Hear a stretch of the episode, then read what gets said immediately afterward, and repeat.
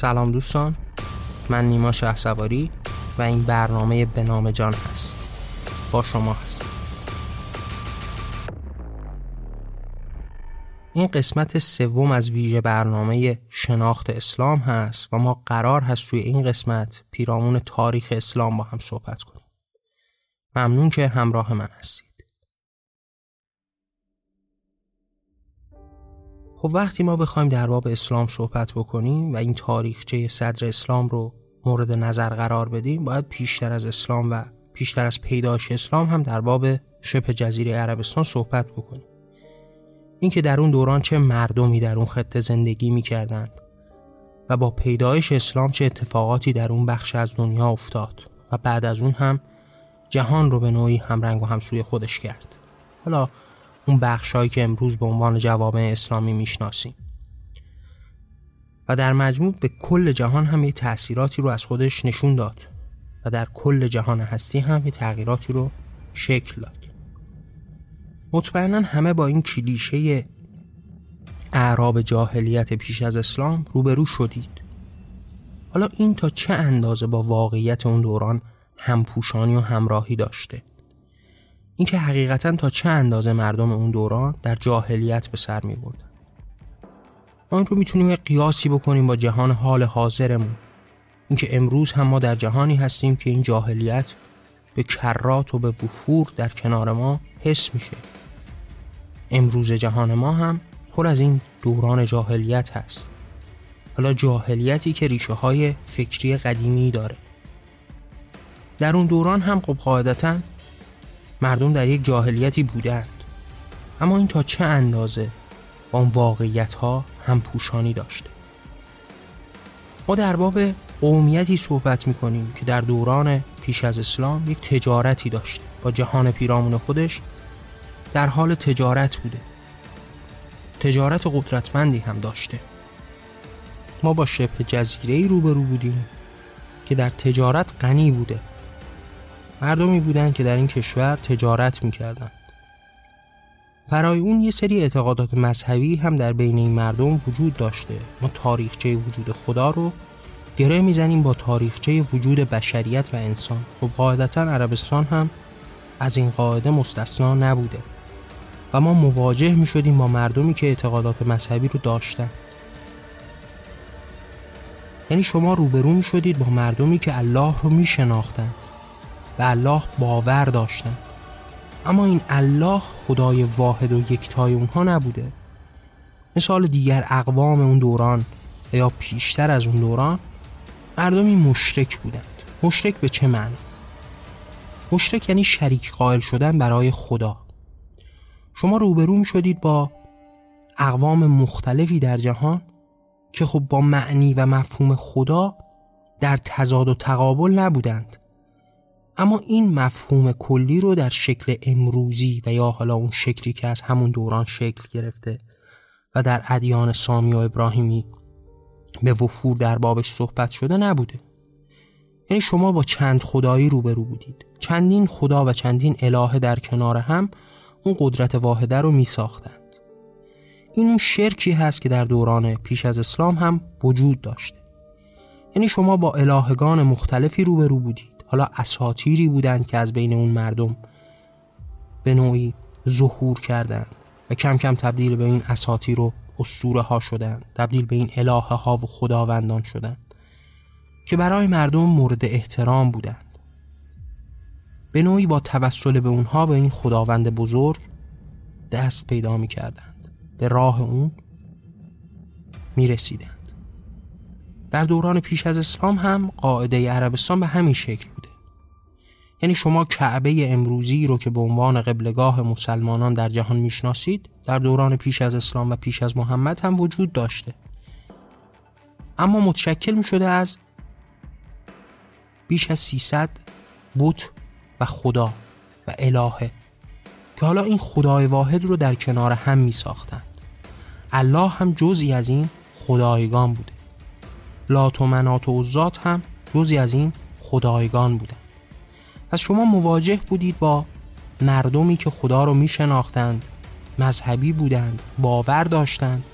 اما این باورشون باوری شرکالود بوده. برای خدا شریک قائل می شده راه رسیدن به این خدا رو در توسل به این خدایگان می دیدن. در همون کعبه الله هم وجود داشته اما در کنارش لات و منات و ذات هم وجود داشته و خدایگان بیشمار دیگه. پس این که اگر بخوایم در نظر بگیریم که اینها موجوداتی بیدین و بی خداوند بودند که دور از واقع است. اما این شکل امروزی خودش رو نداشته. اون الله قابل احترام بوده دیگه. یعنی شما حتی وقتی به اسم پدر محمد هم روبرو میشید می‌بینید که اسمش هست عبدالله یعنی عبد الله بنده الله. پس یعنی اون الله اون قدرت رو داشته که حتی بخشی از این اقوام به اون باورمند بودن در حدی که اسم فرزندان خودشون رو عبد و و عبید اون خداوند می‌دونستن. پس این که اگر بخوایم ما روبرو بشیم با یک محمدی که اومده و خداپرستی رو بین اینها ترویج داده یک صحبت عبس و بیهوده ای هست. ما روبرو هستیم با پیامبری که حالا قرار بوده از اون شکل مشرکانه و این شریک قائل شدن مردم برای خدا اونها رو به یک یکتاپرستی برسونه در بین عرب هم پس این خداوند وجود داشته تا خود الله هم وجود داشته خود کعبه هم وجود داشته. اما با اعتقاد و باور به این چند خدایی. اما موضوعات دیگری هم در کنارش قابل بحث هست. اینکه یکی از عناوینی که به شدت مسلمان ها بهش میبالند و مینازند این زنده به گور کردن دختران بوده به این معنا که پیش از اسلام به زنها بهایی داده نمی شده. اما این هم با واقعیت اون دوران در تناقض و تضاد هست چرا که خود محمد با یک زن قدرتمند دوران اون دوران عربستان ازدواج می‌کنه. یعنی شما با خدیجه ای روبرو می‌شدی که یک تاجر بزرگ بوده یک زن ثروتمند و قدرتمند بوده. پس این هم در تضاد هست. با این معنی که مدام مسلمون ها می‌خوان ترویج بدن. که حالا یه قوم جاهل و نادانی بوده که به زنها هیچ ارزش و اعتباری نمی‌داده. دختران رو زنده به گور می‌کرده و محمدی اومده و اونها رو نجات داده. این هم دور از دنیای واقع است. خب قاعدتا بین اونها این کودک و این نوزادان دختر رو از بین بردن وجود داشته همونطوری که در دیگر کشورهای جهان هم وجود داشته. چرا که خب از ابتدای امر هم نیروی کار همیشه مردها بودن. یعنی مردان نیروی کار قدرتمند به حساب می اومدن و این اتفاق فرهنگی در جای جای جهان هم همواره به وقوع پیوسته. یعنی شما مواجه میشید با تمامی فرهنگ های جهان از هندی ها در نظر بگیرید تا حتی کشورهای اروپایی امروز. همه و همه چون قدرت کار رو در قدرت مردان می‌دیدند خب قاعدتا ارزش و اعتبار بیشتری به فرزندان ذکور می‌دادند به نوزادان ذکور می‌دادن چون قرار بوده که اینها آینده و کار اون مملکت رو درست به پیش ببرن نیروی مستعدتر و قدرتمندتری به نظر می رسیدن در نگاه عامه خب از جایگاه و اعتبار بیشتری هم برخوردار بودن اما این منافات و تناقض داره با اینکه شما بخواید در نظر بگیرید که پیش از اسلام زنها هیچ جایگاهی نداشت چرا که بزرگترین مثال نقض این همون خدیجه همسر پیامبر هست که به عنوان یک زن قدرتمند در اون دوران به نوعی سفارایی می‌کرده در برابر مردان. پس این هم با اون واقعیت در تناقض است همونطور که بی خدایی اون مردم هم در تناقض با واقعیت است. یعنی ما گفتیم که کعبه وجود داشته تواف وجود داشته الله وجود داشته و نمونه های بارزش هم همین نام پدر محمد هست که عبدالله بوده. یعنی این نگاه و این اعتقاد از همون دوران هم وجود داشته. اما نقطه تمایز این هستش که حالا محمد قرار بوده که این نگاه چند خدایی رو تبدیل به یک نگاه توحیدی و یکتاپرستی بکنه پس پیش از اسلام مطمئنا نقاط ضعف بسیاری وجود داشته همونطوری که امروز هم وجود داره. اما اینکه اونها رو بخوایم به یک چوبی به اسم جهالت برونیم دور از واقع هست چرا که در اون دیار اقتصاد راه به پیش می برده. موضوعات مذهبی قدرتمند بوده. جایگاه زن و مرد مطمئنا دارای اختلاف و فاصله بوده مثل اینکه حتی امروز هم دارای اختلاف و فاصله هست. چرا که به برابری نرسیدند. هیچ کدوم از جوامع از اون ابتدا تا امروز. و هیچ جامعه رو نداریم که برابری در اون حکم اصلی رو داشته باشه. در اون دوران هم مطمئنا این نابرابری و این دوری از عدالت وجود داشته. اما باید نسبت ها رو در نظر بگیریم. پس ما با یک تاریخی پیش از اسلام روبرو بودیم که همه چیز در جریان بوده. از فرهنگ و شعر و هنر در نظر بگیرید که در اون دوران جاری و ساری بوده تا اقتصاد تا یکتا پرستی و خدا پرستی و به نوعی این اعتقادات مذهبی تا هر باور و انگاره دیگری. یعنی ما مواجه بودیم با یه قومیتی که همه چیز رو به نسبت خودش در اختیار داشته. حالا محمدی وجود داره که قرار هست به این نگاه های رنگ و بوی دیگه ای بده. خب قاعدتا بزرگترین اتفاقی که ادیان در تاریخ رقم زدند این اتحاد و یک پارچگی بوده دیگه. یعنی شما مواجه می شدید با اعتقاداتی که در کنار هم وجود داشتند و حالا یک نگاه متشکلی که قرار بوده همه رو با هم متحد بکنه. زیر یک پرچم در بیاره نمونه بارزش هم همین نگاه مشرکانه هست. یعنی شما مواجه میشید با مشرکانی که خدا رو در اقسام و اشکال مختلفی میپرستیدن همه اینها خداپرست بودن. اما این نقاط تناقضی که با هم داشتند این شرک و تشریکی که در این اعتقاد به خدا داشتن اینها رو از یک جامعه یک شکل و یک سو تغییر می‌داده. ساختار اینها رو تغییر می‌داده. اما مواجه میشید با دینی که حالا قرار هست همه اینها رو زیر یک پرچم و با هم متحد بکنه. همونطوری که این اتحاد در ادیان مختلف شکل می گرفت یکی از نقاط مختلف و یکی از نقاط قوت این ادیان بوده. در همین راستا هم حتی می‌تونید ببینید که این اتحاد چه لطمه ای رو به اون بدنه اقلیت جامعه ها هم زده. یعنی شما مواجه می شدید با این تفاوت زدایی. یعنی شما تفاوت ها رو بر نمی در تمامی ادیان این هم قدرتمند بوده. اتحادی که منجر به از بین بردن باقی افکار می شده یعنی شما همواره در ادیان مواجه میشید با این مدارا زدایی.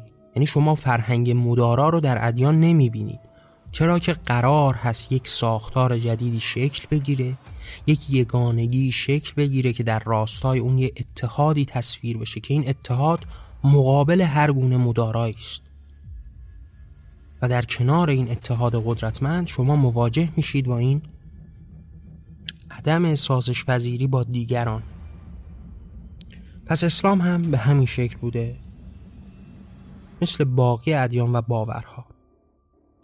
اما محمد و قبل از اینکه به بعثت برسه در باب محمد نقطه مهم تاریخی در باب اسلام این هستش که ما با یک تاریخ مدونی روبرو هستیم. برعکس باقی ادیان برعکس باقی شخصیت های دینی در جهان. شما با دین مسیحیت روبرو میشید. شما با دین یهودیت روبرو میشید. که حالا پیامبرهای مختلفش فقط و فقط یه سرگذشتی داخل همون کتاب مقدسشون داشتن. شخصیت های اساتیری بودن که خب شما باهاشون نمی‌تونستید دربارشون یک تاریخ سندداری رو به داشته باشید که حالا مطالعه بکنید. شما همون تعاریفی که در همون ادیان داده شده بود رو می‌تونستید به عنوان مبدا و مأخذ در برابر خودتون ببینید. یعنی شما با مسیحی روبرو میشید که حالا یک اناجیلی وجود داره که زندگی نامه اون رو نوشته. این هم از طرف و سوی اون آدم هایی هست که به اون باورمندن جز حواریون و اصحابش به حساب میان و این تاریخ رو نگاشتن. اما دیگه تاریخی دربارش نیست. اما در باب محمد حالا به ویژه بعد از بعثتش خب نوشته های بسیاری وجود داره که حالا با این شخصیت تاریخی شما روبرو میشید و می‌تونید زندگیش رو از بود تاریخی و حقیقی مورد قضاوت قرار بدید. محمد پیشتر از اینکه به بعثت برسه همه دربارش چیزهایی می‌دونه. اینکه محمد با خدیجه ازدواج می‌کنه که خب از خودش سن و سال بیشتری داشته قدرت بیشتری داشته ثروت بیشتری داشته جایگاهی داشته. اینکه محمد در بین اشراف و قدرتمندان اون شبه جزیره عربستان اقوامی داشته خیشانی داشته عمویی داشته. که قدرتمند بوده. اینکه شما با یک جامعه اشرافی روبرو بودید. یک جامعه ای که قدرت فائقه همواره دست اشراف بوده. یعنی اقوام مختلفی در اون حوالی زندگی می‌کردند که حالا یک رئیس قومی داشتند که این رئیس ها و این رؤسای قوم در کنار هم این زندگی اجتماعی اونها رو به پیش می بردن و ما محمدی رو داشتیم که هم زن ثروتمند و قدرتمندی داشته. و هم در بین این سران اقوام و خیشانی هم داشته محمد قبل از اینکه به بعثت برسه مدام در حال سفر کردن بوده. در این تجارت تجارتی که برای همسرش بوده به پیش می‌رفته. در باب اینکه تا چه اندازه با مسیحیان و یهودیان روبرو شده تا چه اندازه از آموزه های اونها درس گرفته راه گرفته و تا چه اندازه وارد این نگاه و این راهکار اصلاح اجتماعی از طریق ادیان بوده هم قابل عرض هست. یعنی شما می‌تونید ببینید که تا چه اندازه با این مزامین و مفاهیم روبرو شده و زندگی اون هم تغییر کرده به واسطه. شما پیشتر از اینکه محمد رو در اون قامت و رخ رسول خدا ببینید می‌بینید که مدام در حال عبادت خدا هست. به یک قاری در نزدیکی شبه جزیره عربستان می‌رفته و مدام با خدا راز و نیاز می‌کرد. مدام با خدا صحبت می‌کرده دعا می‌کرده راهکار می‌خواسته برای اینکه بتونه جهان رو بهتر بشناسه جهان رو بهتر به پیش ببره. و محمد قبل از بعثت خودش گام گذاشته بوده در این راستای تغییر و این نگاه به جهان. این به پیش میره تا محمد مبعوث میشه و پیامبر خدا لقب می‌گیره. محمد توسط جبرائیل و فرشته خدا آیاتی بهش نازل میشه و اونجاست که متوجه این رسالت میشه. میگه حالا باید پیام خدا رو به مردم برسون و از این دوران هست که پیامبری محمد شکل میده خب پیامبری محمد رو همه می‌دونیم که 23 سال بوده و سه سال از این 23 سال رو به صورت مخفی و نهان با مردم در میون گذاشته. یعنی بیشتر با افرادی که حالا بهش نزدیک بودن قرابتی داشتن چه از نظر خونی چه از نظر سببی مثل مثلا همسرش و چه از نظر دوستی و آشنایی مثل ابوبکر. با اینها شروع می‌کنه به در میون گذاشتن. و یک دوران خفا و نهانی رو داشته برای این بعثت. و بعد از اون وارد دورانی میشه که این نبوت خودش و این رسالت خودش رو علنی می‌کنه با همه مردم. حالا قرار هست که بعد از اینکه یک تعدادی یارکشی کرد و تونست یه تعدادی مسلم رو به قول خود زیر این پرچم و این نوع نگرش قرار بده حالا با قدرتی که از اونها کسب می‌کنه این رسالت رو علنی بکنه با دیگر مردم هم در میون بذاره. و ما وارد دوره دوم نبوت پیامبر میشیم. دوران آشکاری که در مکه آغاز میشه. خب مطمئنا مثل تمام اتفاقات و تغییرات انقلابی که در جهان می‌خواد شکل بگیره اون قشری که دارای قدرت هست دارای پایگاه و جایگاه هست بزرگترین مخالفین این تحولات هستند دیگه. یعنی شما با یک تحولاتی روبرو هستید که قاعدتا قرار هست جهان رو تغییر بده. خب کسانی که در این دنیا دچار مشکل و اشکال هستند مطمئنا با فراغ بال از این تغییرات استقبال می کنند اما کسانی که در قدرت هستند جایگاهی دارند پایگاهی دارند ثروتی دارند قدرت سیاسی و اجتماعی دارند در برابر این تغییرات ایستادگی می کنند این هم یک روال عادی بین انسان هاست تا جهان وجود داشته باشه این روال پیش میره. یعنی امروز ما اگر می‌خوایم که جهان رو تغییر بدیم اگر می‌خوایم ایران رو تغییر بدیم خب قاعدتا بزرگترین دشمنان ما همون حکومت جمهوری اسلامی هستش که قدرت و تمامی امکانات رو در اختیار داره. اونها که مشکلی ندارن با این ساختار حتی اگر هر اتفاقی هم رخ بده. حتی اگر هزاران فساد اقتصادی اتفاق بیفته. جامعه جامعه فاسدی بشه. تمامی اصول اخلاقی زیر پا گذاشته بشه. قتل و کشتار و تجاوز و زشتی رکن اصلی این جامعه هم بشه. باز هم کسانی که در قدرت هستند بر این انگیشه مطمئنا میتازند. در دوران محمد هم قاعده به همین شکل بود. بعد از علنی کردن این رسالت بزرگترین دشمنان محمد قدرتمندان بود. کسانی که حالا رئیس ها و رؤسای قبایل به حساب می اومدن در این چرخه سیاسی نقشی ایفا می کردند در این نظام اجتماعی نقشی داشتند راهبری بودند. خب مطمئنا اینها در برابر این نگرش ایستادگی می‌کردند. و ما با این دوران اولیه بعثتی روبرو میشیم که در مکه هست و محمد در تنگنا قرار داره. حالا قدرتمندان خب قدرت نفوذ دارند. همه چیز در اختیارشون هست. مثل امروز در ایران. همه قدرت ها در اختیار اونها هست. برای سرکوب از هر وسیله می‌تونن که استفاده بکنن. در اون دوران هم برای این سرکوب در برابر این تغییر اجتماعی از هر وسیله استفاده می‌کردند از شکنجه از عذاب از ظلم از آزار برای اینکه این صدا شنیده نشه. و محمدی هست که حالا در این دوران آیاتی که بهش نازل میشه هم آیات رعوفانه و مهربانانه ای هست. آیاتی هست که قرار هست مردم رو به خودش جذب بکنه. قرار هست که بیپروا صحبت نکنه. قرار هست که اونها رو به راه نیک و عمل نیک وابه داره. قرار هست که در باب برابری صحبت بکنه. در باب عناوینی که مردم رو به خودش جذب بکنه و در برابر قدرتمندان باشه. و خب قاعدتا در برابر این آیات و نگاه ها و این باور جدید برای تغییر قدرتمندان هم تا دندان مسلح در برابرش ایستادگی می‌کنند که جایگاه و پایگاه خودشون رو از دست ندن. و ما با اون دوران ابتدایی بعثت محمد روبرو هستیم که در مکه اتفاق افتاده و قدرتمندان در برابرش سفارایی کردن و اون هم کم کم یارگیری می‌کنه و مردم رو به دور خودش جمع.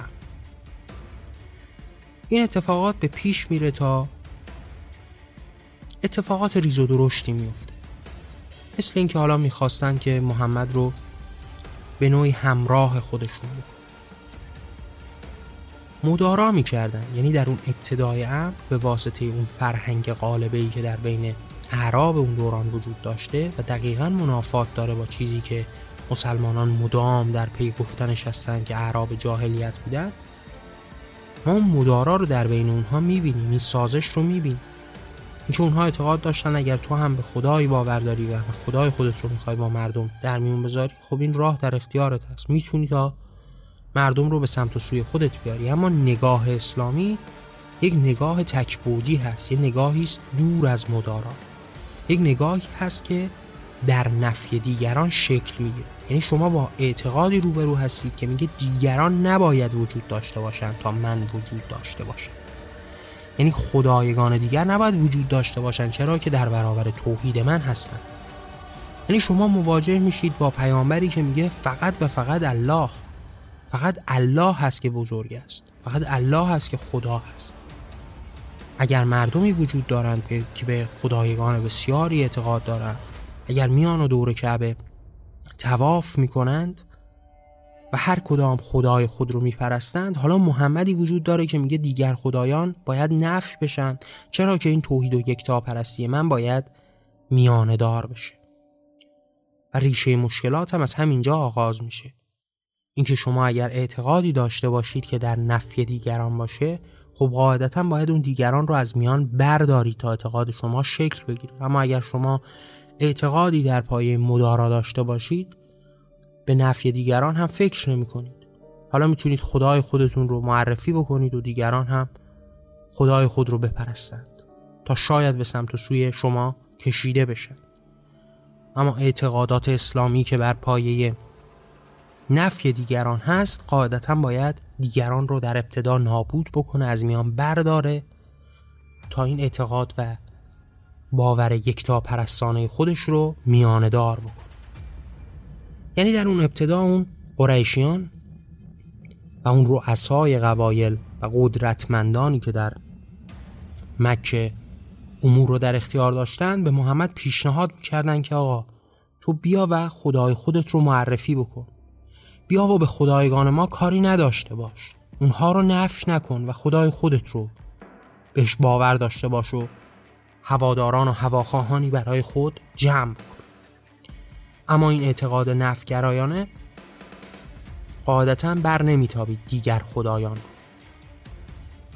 فرای اون صحبت از این میشه که حالا این قریشیان می‌خوان که او رو به نوعی با دادن پاداش هایی ساکت بکن یعنی از همون سیاست چماق و هویج استفاده بکن حالا اگر میشه با دادن پاداش محمد رو از راه بردارن. اینها نشون میده که در اون دوران پس ما نمی‌تونیم صحبت از اعراب جاهلیت بکنیم. اعرابی که در پی حل کردن موضوع بوده. در پی اینکه یک راه حل اقلانی برای این اتفاقی که افتاده پیدا بکنه. این یعنی اونها از روز اول شمشیر رو از رو نبستن تا بخوان محمد رو از میان بردارن. در ابتدا خواستن تا او رو از در مدارا و سازش باهاش وارد بشن. بگن که تو هم خدای خود رو داشته باش و ما هم خدای خودمون رو. در مرحله دوم خواستن با دادن پاداشون رو ساکت بکنن که حالا به خدایگان ما توهین نکن. خدایگان ما رو مورد عطاب قرار نده. و فقط و فقط در پی تبلیغ خدای خود باش. اما گفتم این اعتقاد اسلامی بر پایه نفی دیگران هست. نه تنها اعتقاد اسلامی که هر اعتقادی که بر پایه یکتا پرستی باشه باید دیگران رو نفی بکنه. یعنی اگر ما اعتقادی داریم بر پایه اینکه نژاد ما برتر هست باید کهترانی وجود داشته باشند تا این برتر بودن ما معنا پیدا بکنه. وقتی ما اعتقاد به یگانگی خدا داریم باید اون خدایگان دیگر رو از میان برداریم تا این یکتایی معنا پیدا بکنه. و خب ما مواجه میشیم با پیامبری که فقط و فقط در پی اون یکتا پرستی و اون اعتقادات خودش است. و بر نمیتابه تا در کنار دیگران با مدارا راه خودش رو به پیش ببره. و همین امر باعث مشکلات و بروز این خصومت ها بین این دو قشر میشه. و در نهایت هم قریشیان به این نتیجه می‌رسن که باید محمد رو از میدان بدر بکنند. حالا اینکه بکشنش اینکه تبعیدش بکنن اینکه او رو از میدان بدر بکنن. تاریخ اسلام به این شکل پیش میره و در نهایت ما مواجه میشیم با قریشیانی که حالا در ابتدا با تحریم کردن اونها با اینکه با اونها خرید و فروش نکنند اونها رو به نوعی نشاندار بکنند و قدرت رو ازشون بگیرند. از نظر اقتصادی اونها رو مورد ضعف قرار بدن در جایگاه قرار بدن که نتونند کاری بکنند. به مشکل بخورن تا در نهایت از اعتقادات خودشون دست بکشن. و بعد با استفاده از سرکوب و ارعاب سعی در خاموش کردن این راه تازه داشتن یعنی شما به در نهایت در مکه به این مرحله می رسید که حالا محمدی وجود داره که در تنگنا هست.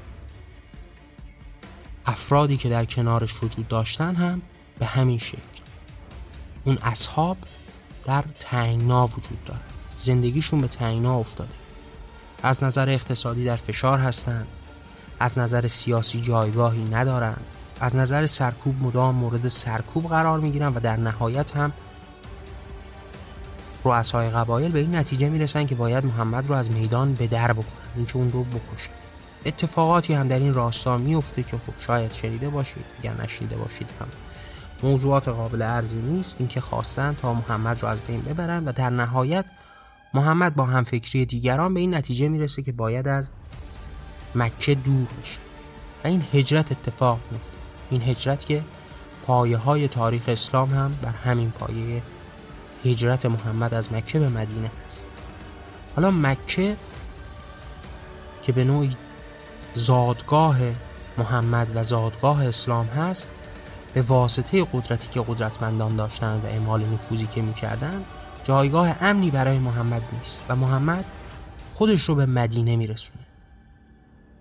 خب در این دوران قاعدتا محمد در اون حوالی اسم و رسمی هم پیدا می‌کنه میشناسنش در دیگر جاها هم میشناسنش. و اصولا مردم مدینه هم از اون می‌خواستند که او به مدینه بره. و در نهایت محمد به مدینه میره و دوران قدرتمندی محمد در مدینه آغاز میشه. محمد با رسیدنش به مدینه حالا می‌تونه که یک حکومت تشکیل بده. حالا می‌تونه قدرت رو به دست بگیره و جهان و اون نظام اجتماعی که می‌خواسته رو بسازه. مدینه آغازگر این حکومت اسلامی هست. آغازگر این حکومت محمد و حکومت الله بر زمین هست. حالا محمد با دوران قدرتمندی خودش در مدینه روبرو میشه. حالا اینجا هست که کم کم آیات به آیات مدنی می‌رسند. آیاتی که دیگه اون رنگ و بوی رعوفت و مهربانی رو نداره. قرار نیست که اونها رو پند و اندرز بده. قرار نیست که عمل نیکویی رو به اونها در میون بذاره. قرار نیست که به نوعی راهگشای اونها به اعمال نیک و رفتارهای درست باشه. در پی اصلاح باشه. حالا قرار هست که قدرت رو تداییگر باشه. قرار هست که فرمان بده. قرار هست که قانون گذاری بکنه. قرار هست که اونها رو به راههایی برای مقابله با این کفار و مشرکین وادار بکنه. و شما مواجه میشید با آیات پر از ظلم و وحشت. با آیاتی که در رابطه با رفتار با مشرکین و کافران هست. به حکمهایی در برابر محاربین هست. به حالا حکومتداری و قانونگذاری هست. اینکه در برابر دزدان چه کار باید کرد. اینکه در برابر محاربان چه باید کرد. اینکه باید کافران رو چگونه از میدان بدر کرد و فرای اینها اینکه باید چگونه در جنگ و جهاد به پیروزی رسید. اینکه ما مواجه میشیم با جهاد و غزوه.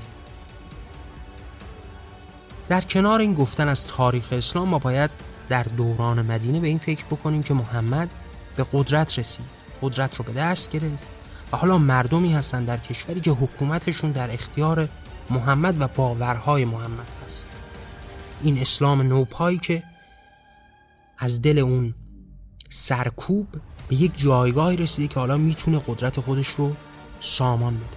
خب گفتم آیات تغییر می‌کنه؟ نگاه هم تغییر می‌کنه. نوع دنیا و زندگی هم تغییر می‌کنه.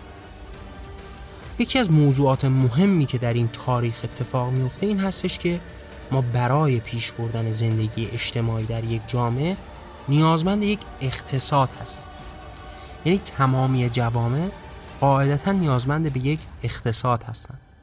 ما گفتیم که پیشتر از اسلام و اصولا مردمی که در شبه جزیره عربستان و به ویژه در مکه زندگی می کردند خب تاجر بودن تجارت می‌کردن. یعنی شما با سرزمین کشاورزی که روبرو نبودید. به واسطه شرایط آب و هوایی که در عربستان وجود داره و شما با عراضی کشاورزی که روبرو نیستید. با کاشت برنج و گندم که روبرو نیستید. یه طیف کوچکی شاید همچین کارهایی رو انجام می‌دادن اما این واسطه به واسطه این هوای خشک و گرمی که وجود داره خب این تجارت بود که راهگشای اونها بود. این خرید و فروش و معامله بود که می‌تونست اونها رو به ثروت برسونه. و حالا ما با محمدی روبرو هستیم که این راه رو برای به نوعی تأمین اقتصادی کشور به پیش نگرفت. نخواست که تجارت بکنه نخواست که مدینه رو تبدیل به یک تجارت خانه بکنه. هرچند که در آتی مدینه رو تبدیل به تجارتخانه‌ای در راستای خرید و فروش بردگان کرد. حالا محمد راهکار اقتصادیش قزوه بود. حالا قزوه به چه معناست؟ قزوه یکی از اتفاقات مهم تاریخی اسلامی هست. یکی از راههایی است که اسلام را اصلا قدرتمند کرده. یکی از راههایی است که فرهنگ اسلامی رو ساخت. محمدی که قدرت رو در مدینه به دست گرفت باید یک راهکاری داشت برای تأمین اقتصادی این مردم. گفتیم که شبه جزیره عربستان ساختار آب و هواییش به شکلی هستش که خب قاعدتا کشاورزی راهگشا نیست. دامداری و دامپروری راهگشا نیست. و مردمی که در مکه وجود داشتند هم از راه تجارت سعی می‌کردن که این موزلات و مشکلات اقتصادی خودشون رو مرتفع بکنن بیشتر اقتصاد بر پایه همین تجارت بود.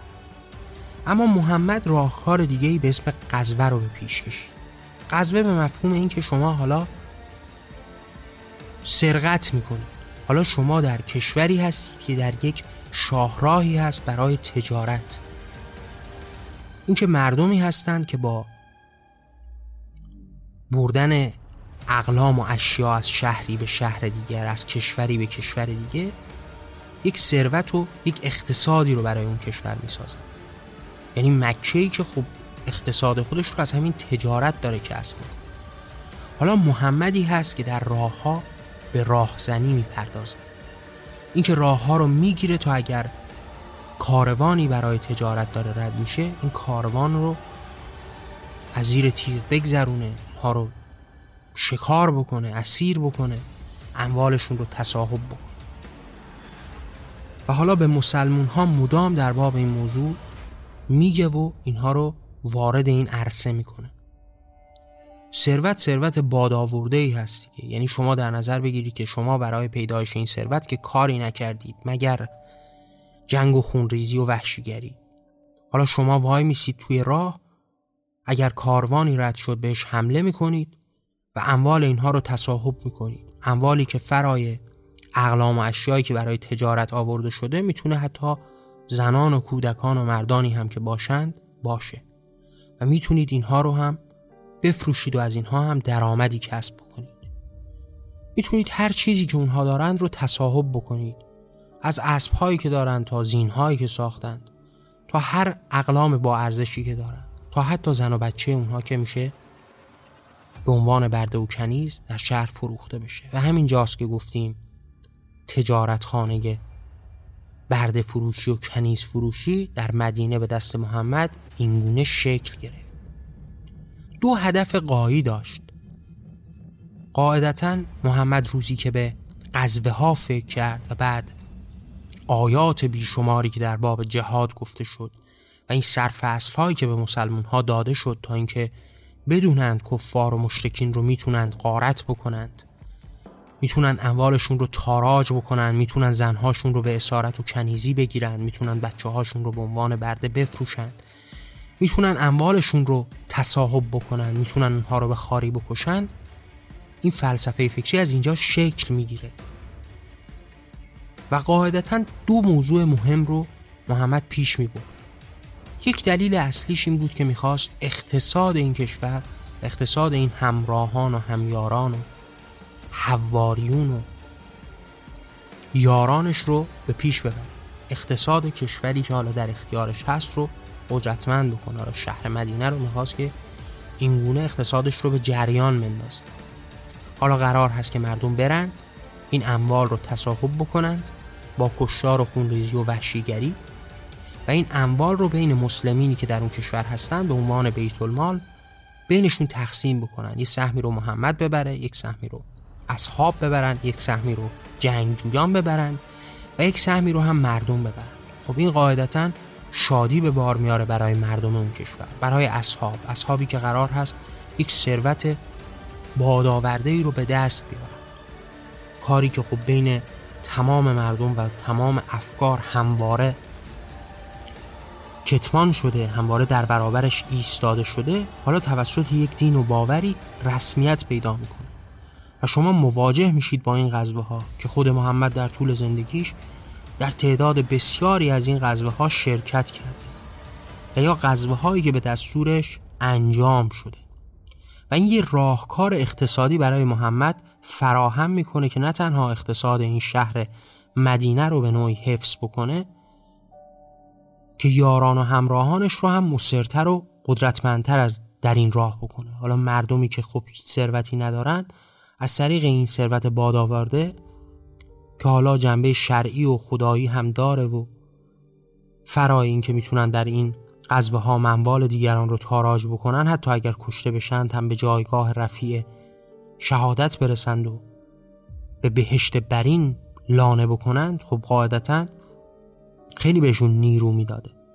پس یک دلیل قاعدتا پیشبرد این راه اقتصادی بوده. یعنی راهی که برگزیده راهزنی و سرقت از دیگران بوده. و دومین دلیلی که این قذوه ها شکل می‌گیره خب مطمئنا ضربه زدن به کفار بوده به مشرکین بوده. حالا شما یک سری کفار و مشرکینی رو در برابرتون دارید که به عنوان دشمن به شما تعریف شدن در برابر شما هستند. خداوند در جای جای قرآن داره اینها رو نام می‌بره به عنوان قوم ظالمینی که در برابر خدا ایستادگی کردند. شما از اینها کینه هم به دل دارید انتقام می‌خواهید بگیرید. شما را از خانه و کاشانتون در مکه هم دور کردند در برابر پیامبرتون سفارایی کردند. و حالا شما می‌خواهید که به اونها ضربه بزنید. از نظر شریع به شما گفته شده که این اموال این زنان و همسران متعلق به شما هستند از نظر شریع شما اجازه این کار داده شده. و حالا شما با این کینه و انتقامی که در دل دارید می‌خواهید که به اونا ضربه بزنید. پس یکی از دلایل دیگه هم ضربه زدن به کفار و مشرکین بود که باعث به وجود اومدن این غزوه ها شد. پس راهکار اقتصادی محمد غزوه ها بود. تاراج ها و غنیمتگیری ها بود.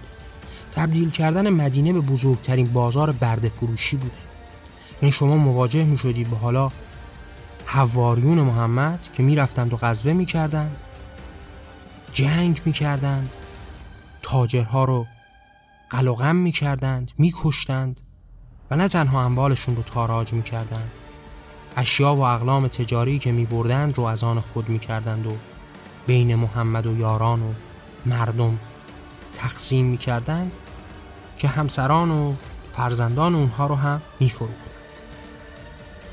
کم کم خب مشرکین و قریشیان و کافران هم به این نتیجه می‌رسند که باید راهکارهایی داشته باشند اینکه حالا اگر قرار هست که این تجارت رو بکنند قرار هست که محافظینی رو هم بفرستند اینکه در این راه تا چه حد شکست خوردن هم مبرهم بود. چرا که اونها چه تعدادی رو مگر می‌تونستن برای این کاروانهای تجاری بفرستند؟ خب قاعدتا در برابرشون یک ارتش نیرومندی بود. حالا ارتش محمدی که خب قدرت رو هم به دست گرفته بود اعتقادات مذهبی هم مدام داشت بهشون تکرار می‌شد ایمان هم داشتن تلقین چندین باره هم می‌شدن راهی که هر دو سرش براشون پیروزی بود چه اینکه در برابر اونها بجنگند اونها رو بکشند و اموالشون رو تصاحب بکنند پیروزی در این جهان بود. بعد تا اگر کشته هم می‌شدند پیروزی در جهان آخرت شهادت و رسیدن به بهشت و روزی خوردن در کنار خداوند بود. خب قاعدتا اینها همه باعث و دلیلی شد که این غزوه ها قدرتمند بشه. مشرکین کارهای بسیار کردند سعی کردند از مسیرهای دیگه ای برند اما باز هم پیش دستی مسلمین در راه بود. سعی کردند نگهبانی رو نگهبانانی رو برای این کاروانهای تجاری در نظر بگیرند که باز هم محکوم به شکست شدند. حالا شاید باری هم پیروز و ما قاعدتا غالبا شکست خوردن. فرای این جنگ هایی هم بین مسلمانان و مشرکین اتفاق افتاد. خب این قلع کردن و این تاراج اموال باعث می شد که خب مشرکین هم از خودشون رفتارهایی رو بروز بدن. در برابر محمد بجنگند. جنگ های شکل گرفت و اتفاقات ریز و درشتی افتاد. فرای اون محمد به جز مشرکین با یهودیان هم ارتباطاتی رو برقرار کرد. در اون ابتدا با اونها نزدیکی کرد همسو شد و بعد از گذشت زمانی با اونها هم دچار مشکل شد. بعد از اینکه قدرت رو قبضه کرد بعد از اینکه دیگر قبایل رو با خودش همراه کرد بعد از اینکه قدرت سیاسی اقتصادی فرهنگی مذهبی و تمامی قدرت های موجود در مدینه رو از آن خود دید خب در برابر اون یهودیان هم ایستادگی کرد. جنگ های بین یهودیان و مسلمانان هم اینجا شکل می‌گیره. و ما مواجه میشیم با جنگ های بیشماری که محمد در طول عمر خودش به وسیله خود و یارانش شکل میده. این جنگ ها به پیش میره و جنایات بیشماری هم در این جنگ ها اتفاق میفته از قتل های بیشمار از کشتار اسرا از رفتارهایی که با قبایل یهودیان می‌کنه. در راستای رسیدن به گنج یهودیان رو از بین می‌بره. یهودی که گنج بزرگی رو در اختیار داشت و به وسیله یاران شکنجه میده تا به اون جایگاه گنج برسه. قبایلی رو از زیر تیغ میگذرونه تا اموالشون رو تصاحب بکنه. اموالشون رو تاراج بکنه زنان و فرزندانشون رو به عنوان غلام و برده و کنیز بفروشه. و رفتارهای وحشانه بیشمار فرای این جنایات بیشماری که در راستای قانون انجام میده. یعنی شما مواجه میشید با محمدی که حالا کشتار می‌کنه حالا قانون داره و قوانین الهی رو حکم فرما کرده. حالا آدمهایی رو قصاص می‌کنه می‌کشه چشمها رو در میاره محاربین رو دست و پا می‌زنه سنگسار می‌کنه و احکام عبس و وحشیانه اسلامی رو هم به پیش می‌بره. دزدانی که بی دست باید در مدینه زندگی بکنند. و امثال فراوان. و ما مواجه میشیم با دوران خونین و جنایتکارانه که محمد شکل داد و این جنون رو ترویج داد. اما یه بخش مهم دیگه ای از این تاریخ اسلام زنبارگی و جنون به شهوت محمد هست خب محمد رو ما دربارهش صحبت کردیم که ابتدا یک زنی داشت به اسم خدیجه که از زنان بانفوذ و قدرتمند و ثروتمند مکه به حساب می اومد. این زن از خودش بزرگتر بود و بعد از مرگ اون بود که این روحیه محمد به نوعی علمدار و میداندار شد حالا شما مواجه میشید با رفتار غیر قابل درک محمد در باب زنها و زنبارگی. یعنی شما مواجه میشید با محمدی که دختر دوست خودش رو در سن 6 سالگی یا 7 سالگی به گفته تاریخ نگاران مختلف خواستگاری می‌کنه. در 9 سالگی با اون همخوابه میشه. یعنی آیشه که به عنوان ام المؤمنین در بین اهل تسنن شناخته شده هست در 9 سالگی همبستر با یک مرد پنجاه و خورده ای ساله پنجاه و هشت ساله قرار میده یعنی شما با نهایت جنون روبرو هست. حالا با محمدی روبرو هستید که زن فرزند خانده خودش رو به عقد خودش در میاره. با دیدن اون در حالی که خودش رو میشسته و یا از حمام بیرون اومده بوده انان کار رو از دست میده و حالا می‌خواد که با اون هم هم بستر بشه. حالا فرزند خواندش باید اون رو طلاق بده تا محمد اون رو به عقد خودش در بیاره و با او هم بستر بشه. شما مواجه میشید با محمدی که از زن شوهرداری که خوشش میاد فرمان به قتل شوهرش میده و اون رو از آن خود می شما مواجه میشید با محمدی که اگر از زنی خوشش نمی اومده از نظر جنسی یعنی مواجه میشید با زنی که محمد پس میفرسته به خاطر اینکه در بدنش خالی داشته. یعنی شما مواجه میشید با یک چهره لختی از محمد که پر از شهفت هست پر از زنبارگی هست. حالا با قرآنی روبرو میشید که آیاتی پیرامون رفتار محمد با همسرانش نازل می‌کنه. اینکه محمد خودش می‌دونه با کدوم زنش رابطه برقرار بکنه با کدوم برقرار نکنه. اگه صلاح بدونه می‌تونه بکنه. و آیات قرآن میره و در این وادی قرار می‌گیره.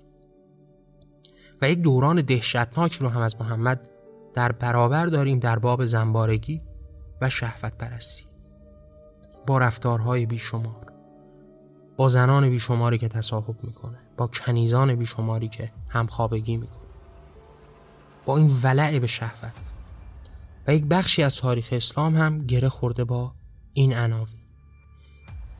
یعنی ما بعد از قدرتگیری محمد در مدینه روبرو هستیم با غزوه ها، تاراج ها، راهزنی ها، دزدی ها، قتل ها، کشتار ها، برده فروشی های بیشمار در غزوه ها در جنگ های خونینی که با یهودیان با مشرکین با کفار انجام میشه با کشتن اسرا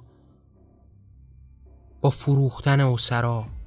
با آتش زدن اموال اسرا با زیر و رو کردن تمامی این منابعی که در اونجا وجود داشته. حتی جنگی داریم که همه چیز رو از بین می‌برن. یعنی شبیه به اون رفتاری که موسا انجام میده. حتی درختان خرما رو هم آتیش می‌زنن. خب درختان خرما در بین اعراب خیلی دارای ارزش است. فرای این جان بودن درختان فرای این که درختان تا چه اندازه به زندگی ما جلا میدن؟ تا چه اندازه بودن ما رو تأمین می‌کنن؟ فرای جان بودن و برابر بودن درختان؟ فرای این به واسطه این ماده مغذی غذایی که در بین اعراب کم و نادر بوده درخت خرما همواره یک تقدسی داشته. اما ما با محمدی روبرو میشیم که حالا حتی حاضر هست که درختان خرما رو هم به آتش بکشه ما با محمدی روبرو هستیم که انواع جنایات اسلامی رو به پیش می‌بره. از بریدن سر تا کشتار مخالفین.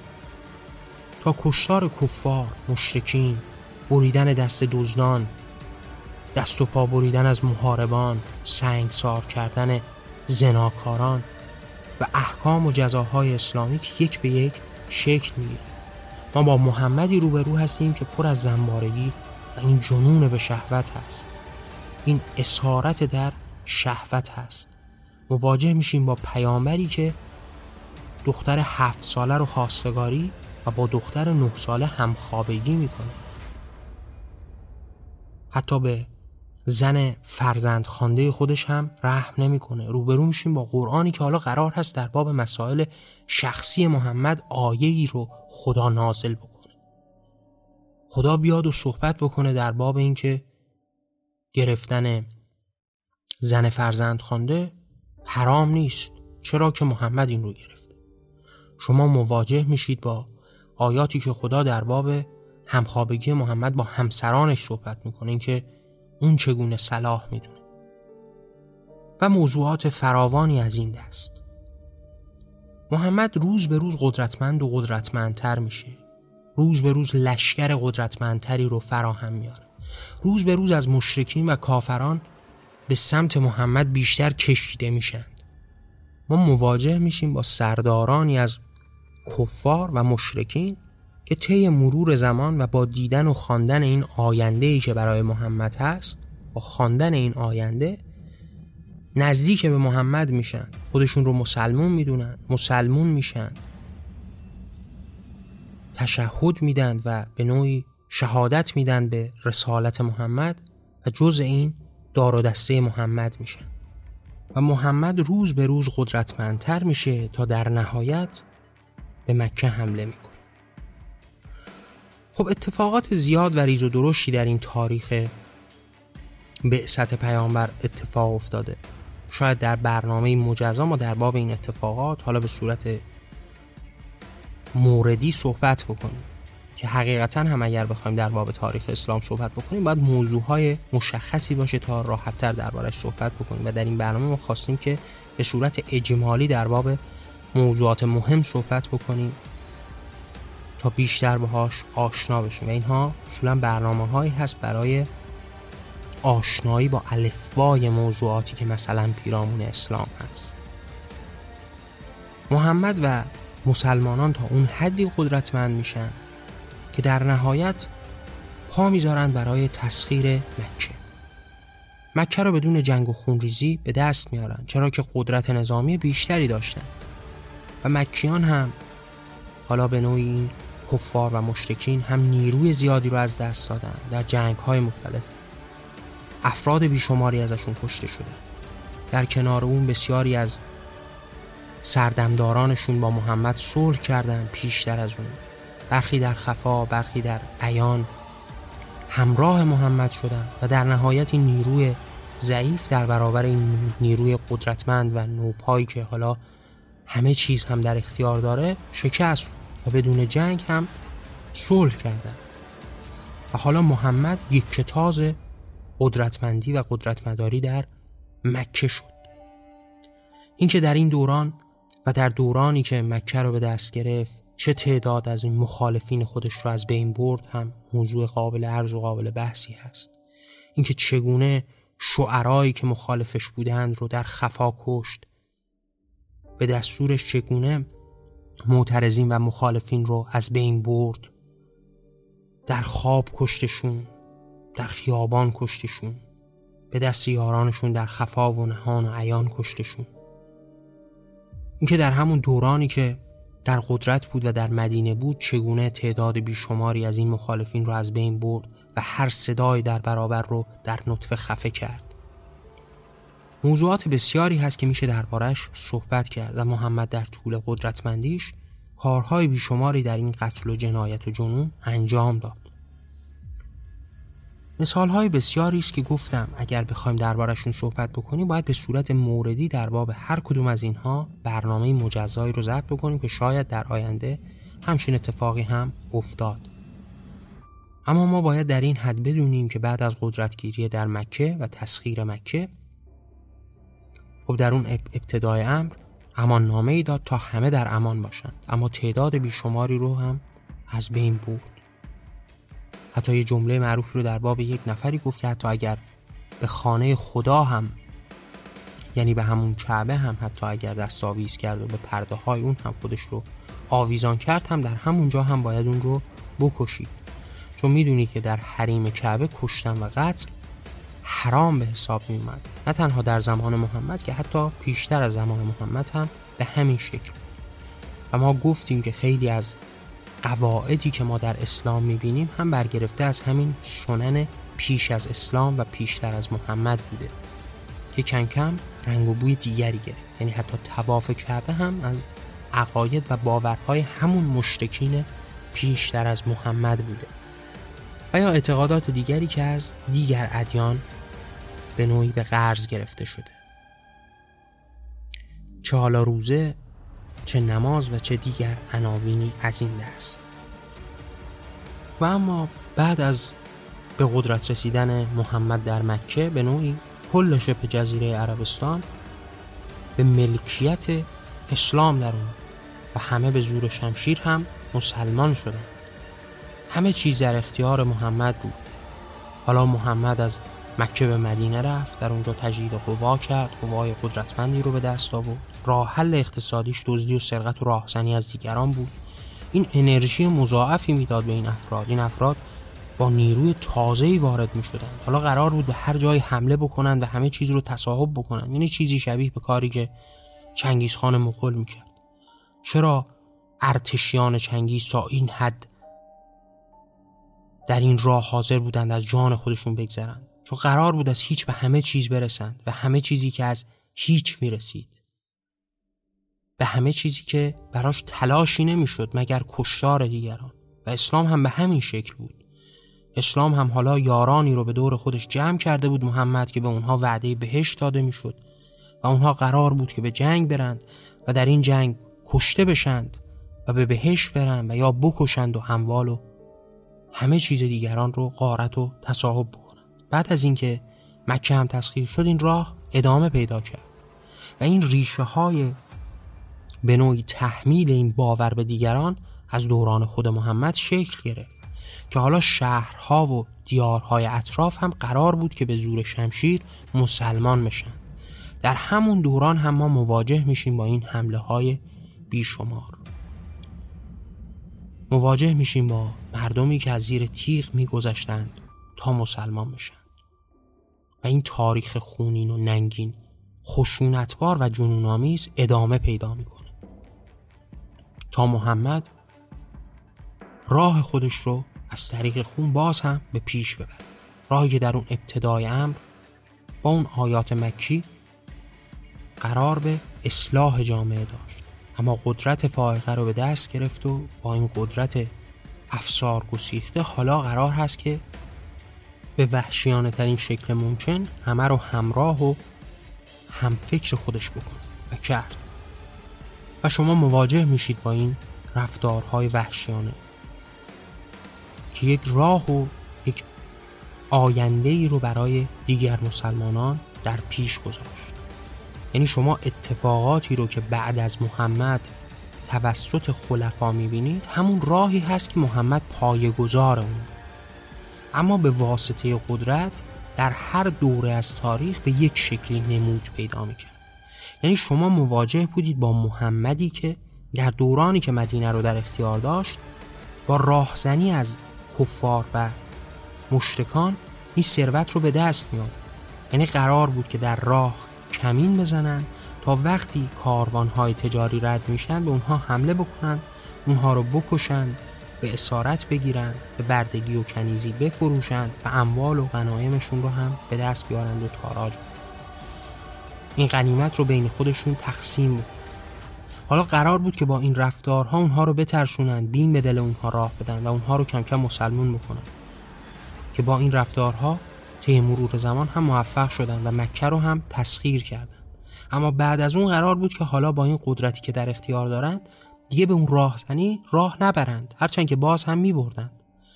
اما فرای اون حالا قرار بود که به شهرها و کشورهای دیگه حمله بکنند و همون رفتاری رو که در راهزنی کردند رو در قبال کشورها و قدرتهای دیگه هم اعمال بکنند. در دوران زندگی محمد این قدرت تا اون حد پیش نرفت. اما بعد از اون در دوران خلفا این قدرت به پیش رفت تا به جای رسید که به دیگر کشورها و به ویژه به ایران ما هم حمله بکنند و ما رو هم از زیر این تیغ بگذرونند. اموالمون رو غارت بکنند زنان و کودکان و مردان رو به عنوان برده و کنیز بفروشند و دین خودشون رو به ما تحمیل بکنند این راه خونین ادامه پیدا کرد. در دوران حیات محمد ادامه پیدا کرد تا راه و طریقتی رو برای آیندگان و این مسلمون های تازه مسلمان شده هم شکل بده. در باب تاریخ اسلام موضوعات بیشماری وجود داره که میشه دربارهش صحبت کرد. در باب هر کدوم از موضوعات و اتفاقات موردی که در اون دوران افتاده میشه ساعتها صحبت کرد. اما ما قرار بود که در این برنامه و این ویژه برنامه و این قسمت مشخص یه توضیح اجمالی در باب این تاریخ بدیم که دادیم. شاید در آینده در باب این تاریخ و در باب موضوعات و موردهای مختلفش هم صحبت بکنیم. اما تا اینجا به نظرم در باب تاریخ اسلام کافی هست. اگر علاقمند به تاریخ اسلام و شناخت اسلام هستید می‌تونید به کتاب های مرجعی که در این راستا وجود داره از تبری تا ابن خلدون تا دیگران مراجعه بکنید و مطالعه بکنید که راهگشا براتون هست. یا می‌تونید به کتاب الله جبار زال جلد اول که توسط من گردآوری شده هم مراجعه بکنید. در کتاب الله جبار زار در جلد اول که تاریخ اسلام رو پوشش قرار داده منبع تاریخی کتاب تاریخ تبری هست. و من سعی کردم اتفاقاتی که در اون پر از ظلم هست رو به صورت موردی در اونجا بیان کنم.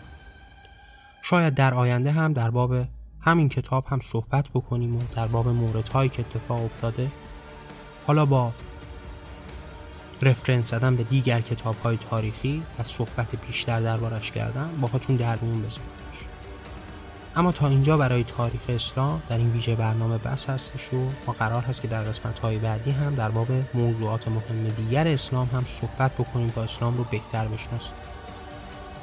ما که در کشور اسلامی به دنیا اومدیم باید با تحقیق و تفحص در باب این اعتقادات پیش بریم و اگر قرار هست که مسلمان باشیم دانش و دانستن به این راه ادامه بدیم.